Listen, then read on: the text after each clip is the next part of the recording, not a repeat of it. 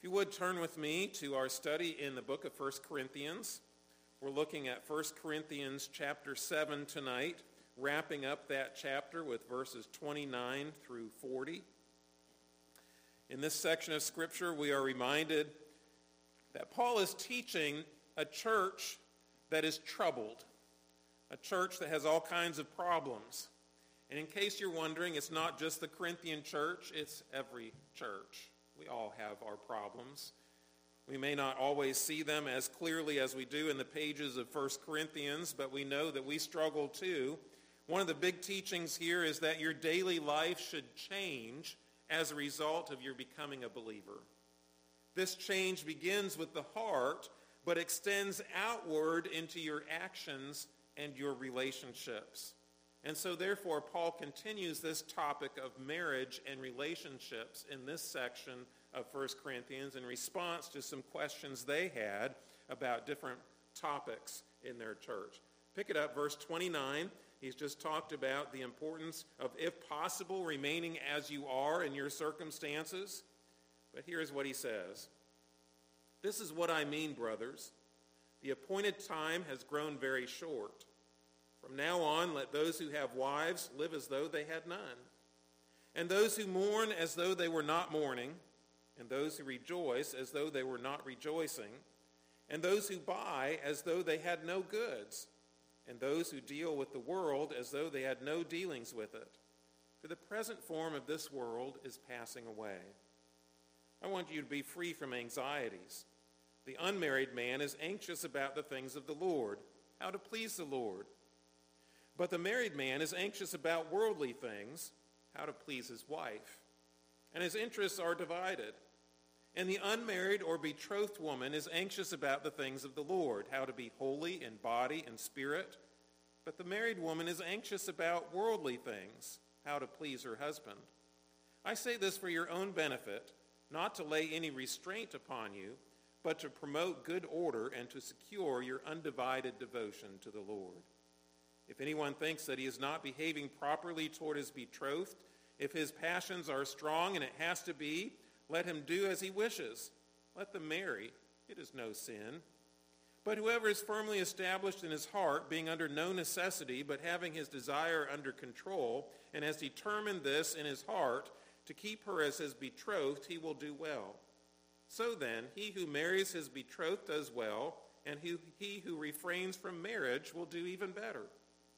A wife is bound to her husband as long as he lives. But if her husband dies, she is free to be married and to whom she wishes, only in the Lord. Yet in my judgment, she is happier if she remains as she is. And I think that I too have the Spirit of God. So we consider this teaching, which has some very interesting things in it. Let us turn to the Lord briefly in prayer. Lord, guide our hearts, our thoughts, that they would be pleasing in your sight. Father, may your Spirit apply these words to us that we might live according to them. And Father, I pray that if anything is spoken here that is not consistent with your word, your purpose, then Lord, we pray that it would pass away and never be heard from again. We pray these things in Jesus' name. Amen. So let me ask you all a question that you've been asked perhaps many times, and it's kind of a silly question because life doesn't really happen this way. But if you could grab one thing from your house as it's burning down around you, what would you grab? Well, maybe this isn't what Paul means in this text, but I think he is saying something like this. If you knew you only had a few months to live, what would be your priorities? What would change in your life as a result of that? What decisions would you make in light of that news? And then the question, why aren't you living that way now? You see, he's telling them that they should live differently when they become believers because they're living in a temporal world. It's not going to last forever. Secondly, he's telling them, if possible, live free from anxieties. Easier said than done. And finally, he's saying freedom brings valid options. First of all, in verses 29 through 31, the context here is discussing marriage and whether or not to remain in the current state where you are or to seek a spouse or not seek a spouse or whatever the circumstances are. And he goes through this uh, particular thing in light of the fact that he says, in verse 31, he says, For the present form of this world is passing away. He also says in verse 29, The appointed time has grown very short. Now, we could discuss a long time what Paul means by that. Does he mean that Jesus was coming back uh, in a very few short years?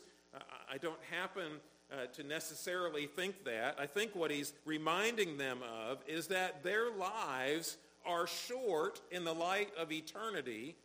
And we all know that the things of this earth will pass away, so that the things of this life for us are temporal. So, how should that affect us? Well, here's a list. The first thing that he describes is this From now on, let those who have wives live as though they had none. In other words, married men should live like they have no wives. Now, that could have some interesting complications to it, couldn't it? Does that mean that I should not pay any attention to my wife whatsoever? No, I don't think he's saying that. We'll get to what it means in a moment. The next thing he says is those who mourn as though they were not mourning. Weeping folk or mourning folk should live as if they are not mourning. And of course, why do people mourn? The death of a loved one, the loss of a job, uh, the circumstances of losing their possessions in a flood or a fire, losing a child or a parent. All of these are times of weeping. Does that mean Paul says that we shouldn't care whether or not these things happen and we should stoically live our lives in such a sense that we're removed from our emotions? Well, hold that thought. That's the second thing in the list. The third thing is this those who rejoice as though they were not rejoicing. In other words, rejo- rejoicing folk live as if they are not rejoicing. Now, again, does this mean Paul is saying at a wedding feast we should not be rejoicing at marriage? Does this mean that if our favorite ball team wins the game, we shouldn't leap with joy? Does this mean we shouldn't find joy in the good things of life? Again, hold that thought. That's the third thing on the list. Here's the fourth thing those who buy as though they had no goods. Buyers live as if they had no possessions or no goods. Does this mean that when we go off to the store, we should just forget to bring the merchandise home? Or does this mean that we should uh, not care about buying and selling anymore because we know that time is short, so maybe we shouldn't even care about what we have or what we own? But the last thing, I think, is a summary of all of these four. Those who deal with the world as though they had no dealings with it. Live as if you have no dealings in the world. The word here for dealings is the idea of uh, a use for or using the worldly things. Now, now, what does he mean by this list? Live in these ways so that you don't rejoice, you don't weep, you don't act as if you're married, you're, you're no buyer or seller, and you, you don't have any use of these things in the world. Is Paul saying that we should live our lives in such a way uh, that we're so focused on eternity that in essence, we don't live a life of practicality. No, I don't think that. But some people did. The Panic of 1837 in our own country spurred a man by the name of William Miller in Low Hampton, New York, to declare that the end of the world and Christ's return would come in 1843. Of course, it didn't. So he said he was wrong. He had miscalculated. So he chose a new date, October 22nd, 1844, and he gained 50 to 100,000 followers in the United States who thought that the end of the world was going to come on October 22nd, 1844. So what would you do if you were convinced the end of the world would come on that day? Well, here's what some of them did. Many of them sold all their possessions.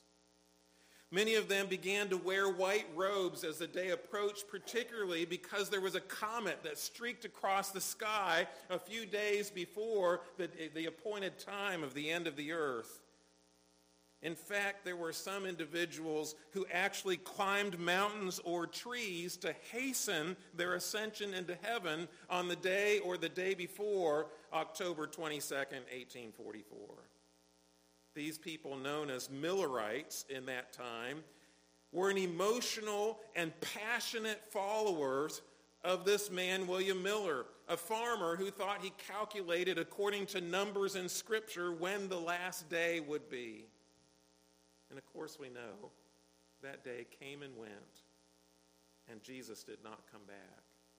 Today, followers of that movement are known as Seventh day Adventists.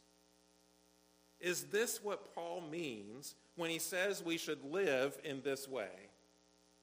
Well, of course not. In fact, Paul writes to the Thessalonian church that the day will come like a thief in the night. We won't even know the day that will come. And he reminds them if people don't work, they shouldn't even eat. In fact, we're reminded by these other pages of Scripture that yes, we live in a temporal world. No, we don't know when Jesus is going to come back. So what does Paul mean when he says we should live our lives as if these things don't matter so much? It's this, worldly things should not engross us. They should not be the most important thing to us. It doesn't mean that we shouldn't pay attention to our wives, but it does mean that we pay attention to our lives with an eye fixed on Jesus. As it says in the book of Hebrews, it says that we should not let any weight or any distraction, sin that clings to us, hinder us from fixing our eyes on Jesus. And what happens to so many is we let our emotions take over. We let our marriage take over. We let our families take over. We let our buying and selling take over. We let our dealings of the world take over so that we have no room for Jesus.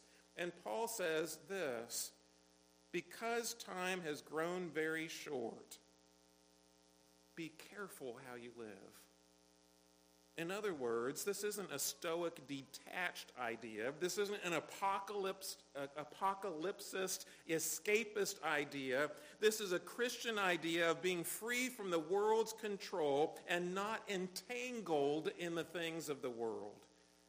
And so, therefore, he wants us to live free from anxieties. That's what it says in verse 32. Now, I wish that I could follow this verse to a T, couldn't you? Don't you want a life free from anxieties? A life free from the worries of war and the worries of finances and the worries of relationships and the worries of your job and all of those things? But here he says this in particular. The unmarried man is anxious about the things of the Lord, how to please the Lord. You see, he's reminding us that a Christian should be focused on the things of the world. And in essence, this way of anxiety, to be anxious in this way, is to be focused on or to be concerned about. And he says, if you are not married, you are free to be concerned not about your possessions, not about your relationships, but especially concerned about pleasing the Lord.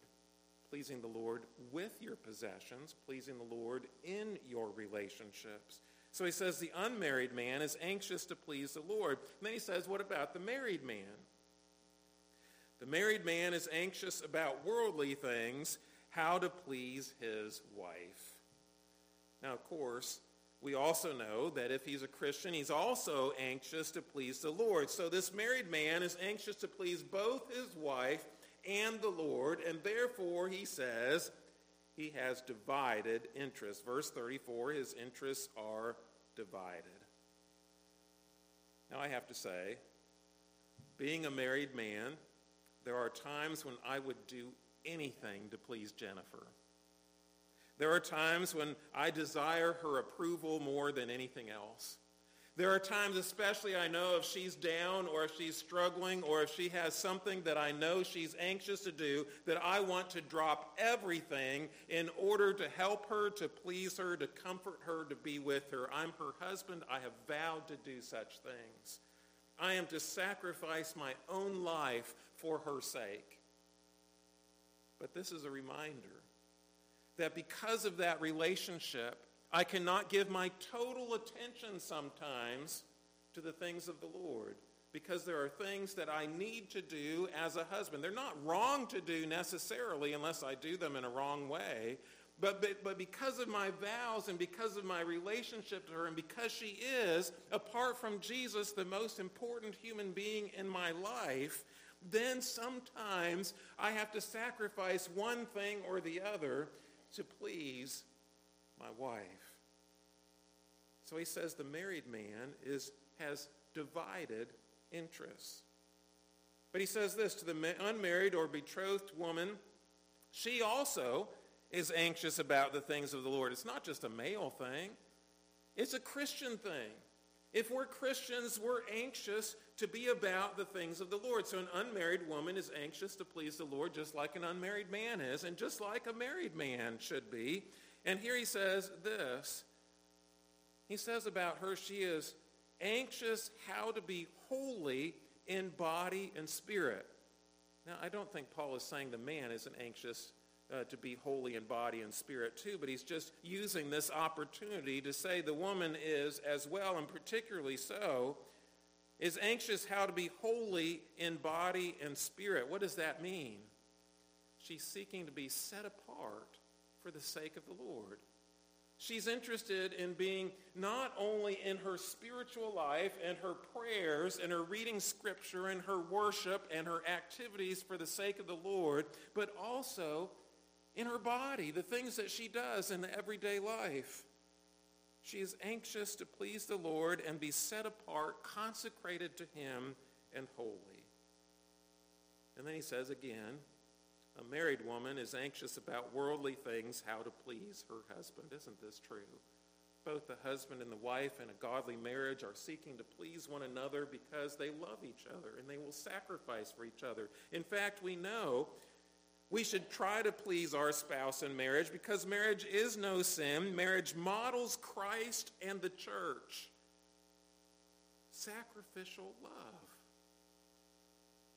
But there are benefits to both marriage and to singleness. And Paul says, on the one hand, it is great if you can remain single and be totally dedicated to the Lord without the hindrances and the divided interests of marriage. And yet at the same time, he says, and has said throughout this context, marriage is not only no sin, it is a good option, it is a godly option, and it is something by which two people together can please the Lord. So he says there is no necessary necessarily better condition of either singleness or marriage. He says, I say this for your own benefit, not to lay any restraint upon you, but to promote good order and to secure your undivided devotion to the Lord. In other words, the most important factor is how you are seeking to please Him in your life. So freedom brings options, doesn't it? Here are the options, verses 36 through 40. If anyone thinks that he's not behaving properly toward his betrothed, if his passions are strong and it has to be, let him do as he wishes. Let them marry. It is no sin. Now, he's speaking particularly to those who are not married. In fact, I tend to agree with some of those commentators who would say that this passage may perhaps be written to the parents who are making arranged marriages. I think this fits better the Greek and the context here. It's foreign to us. In our American society, we have uh, dating and courting, and we have all those things, and people choose their own spouses and all that kind of thing. But, but in societies around us in the world, even today, but particularly historically, people would arrange the marriage of their children. And so I think what he's saying here is if anyone thinks that he as a father is not behaving properly toward his virgin daughter, the word here is virgin, if his passions are strong and it has to be, and I think here it's describing here the passions, there might be a footnote in your Bible that says, or her passions. He's saying basically, in certain circumstances, you as a parent arranging this marriage, it may be okay for you either to give her away or not to give her away, depending on the circumstances. But he is saying marriage is a valid option. If a man is not behaving properly toward the virgin, in other words, if the man is not considering her needs and her circumstances in society, if he's not considering whether or not she will be provided for, if he's not considering whether or not she is able to maintain the status of being single, those types of things, then he needs to consider that in his decision. He also says if it has to be, in other words, if he has an obligation, has he already signed a contract? Is he already promised his daughter certain things? You may also apply this in the case of two betrothed individuals. Are they already obligated to this? Are they already considering the needs of the other? And finally, if there is a desire to marry, let him do as he wishes, it says. Let them marry. Marriage is an option. Paul doesn't say, because I'm single and I'd like you to be as I am, and it may be better in some circumstances. He doesn't say everybody has to be single. What he says is, in certain circumstances, case by case, marriage may be the better option. But then he also says remaining single may be the better option. He says this. He says, So then he who marries is betrothed as well, and he who refrains from marriage will do even better. Now, why does he say that? First of all, he's reminding them remaining single is a valid option. In fact, the word here about being under their control or so forth uh, seems to indicate that you have authority regarding your own will to do it or not. There is authority that is given here, particularly to the parent in arranged marriage or in their culture, uh, to the man who was engaged to the woman. And he says there is authority regarding your will to do it. And marrying the virgin is good. It's a good thing, a good option. But then he says, not marrying her may be even better. Why does he say that? Again, because of the undivided interests. I don't think he's saying it's better in every circumstance. I don't think he's saying it's better all the time because he's already said, take all these things into consideration.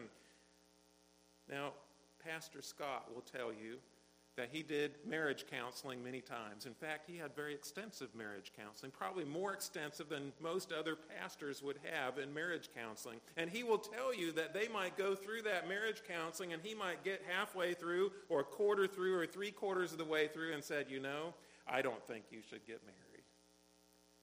And you know, when you say that in our culture and society, they look at you cross-eyed and they think, how can you judge us in that way and say those things?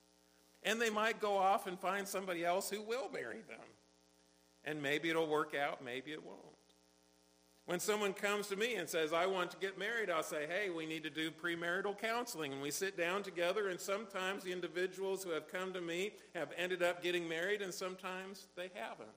Either because they saw something in counseling that they knew it wouldn't work, or else I recommended to them, and perhaps they followed the advice that now was not the time to get married. You see, God wants us to consider all the things of his kingdom in our relationships with each other.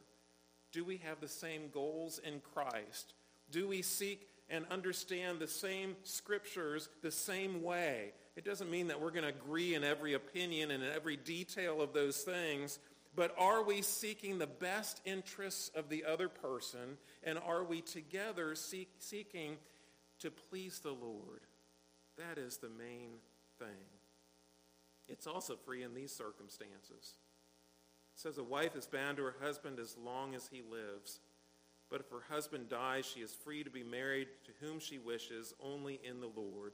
Yet in my judgment, she is happier re- uh, if she remains as she is, and I think that I too have the Spirit of God. Now, now, Paul isn't saying that this was just his opinion what he's saying here is there may be those in their church who may be teaching other things, but he says basically this is a reaffirmation of his apostolic authority to say, I have the Spirit. He's inspired me to write these things.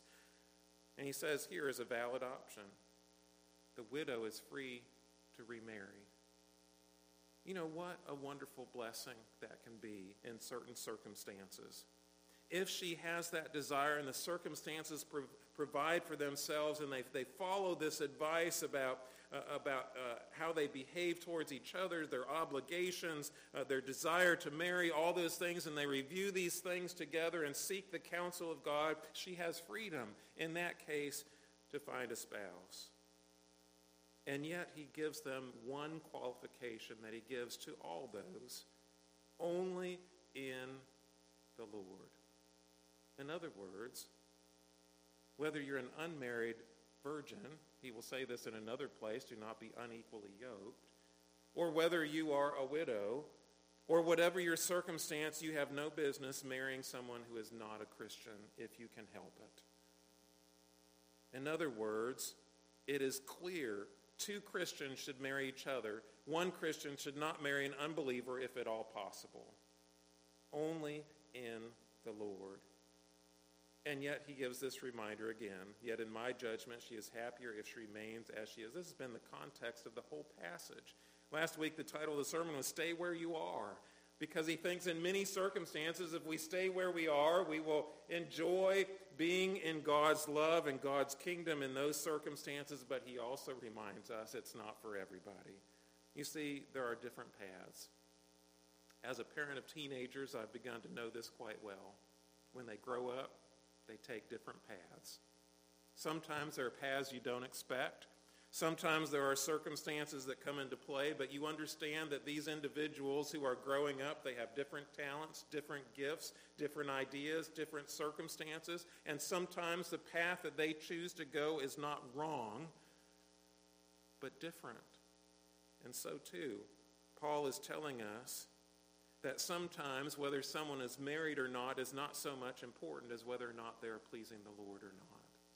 You see, the most important thing in all these circumstances married, weeping, rejoicing, buying and selling, dealing with the world, considering whether or not to remain single or to get married, all of those circumstances, God wants us to glorify Him in whatever situation we find ourselves. You see, Paul is not minimizing the decisions of life, like to marry or not to marry. Neither is he trivializing everyday living or emotional events that cause us to weep with joy or weep with sorrow. But he is saying there is an underlying consideration in every decision. You see, the days are short. We don't know when God will call us to himself. We don't know when Jesus will return. In every decision we make, we seek how we can best glorify God if we need a partner and we will uh, struggle alone, we should get married. If we can stand being single and pleasing God in an undivided way, then we should remain as we are. But there is more. Time is short. We don't know how much there is.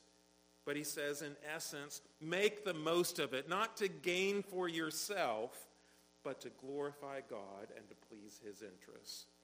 Let me ask you, what condition are you in? What decisions are you having to make? What are you struggling with? Are you making your decisions based on worldly things and all the considerations that the world has to give you? Are you making those decisions because these things are the most important things? Or are you looking at these matters in the light of God's word and all eternity for his kingdom?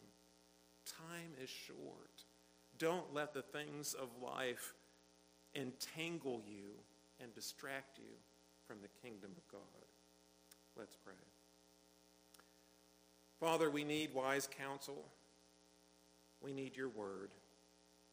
We need your spirit to teach us your word and to remind us of your word, to convict us of our need for Christ, and Lord, to teach us the way everlasting. Father, I pray that you'll help us in these decisions, particularly our young people who face these decisions. Sometimes it seems too soon. But Lord, help us too. Help us older people understand that we too should be making these decisions in light of your word. Help us, Lord, to be anxious about your things and not the things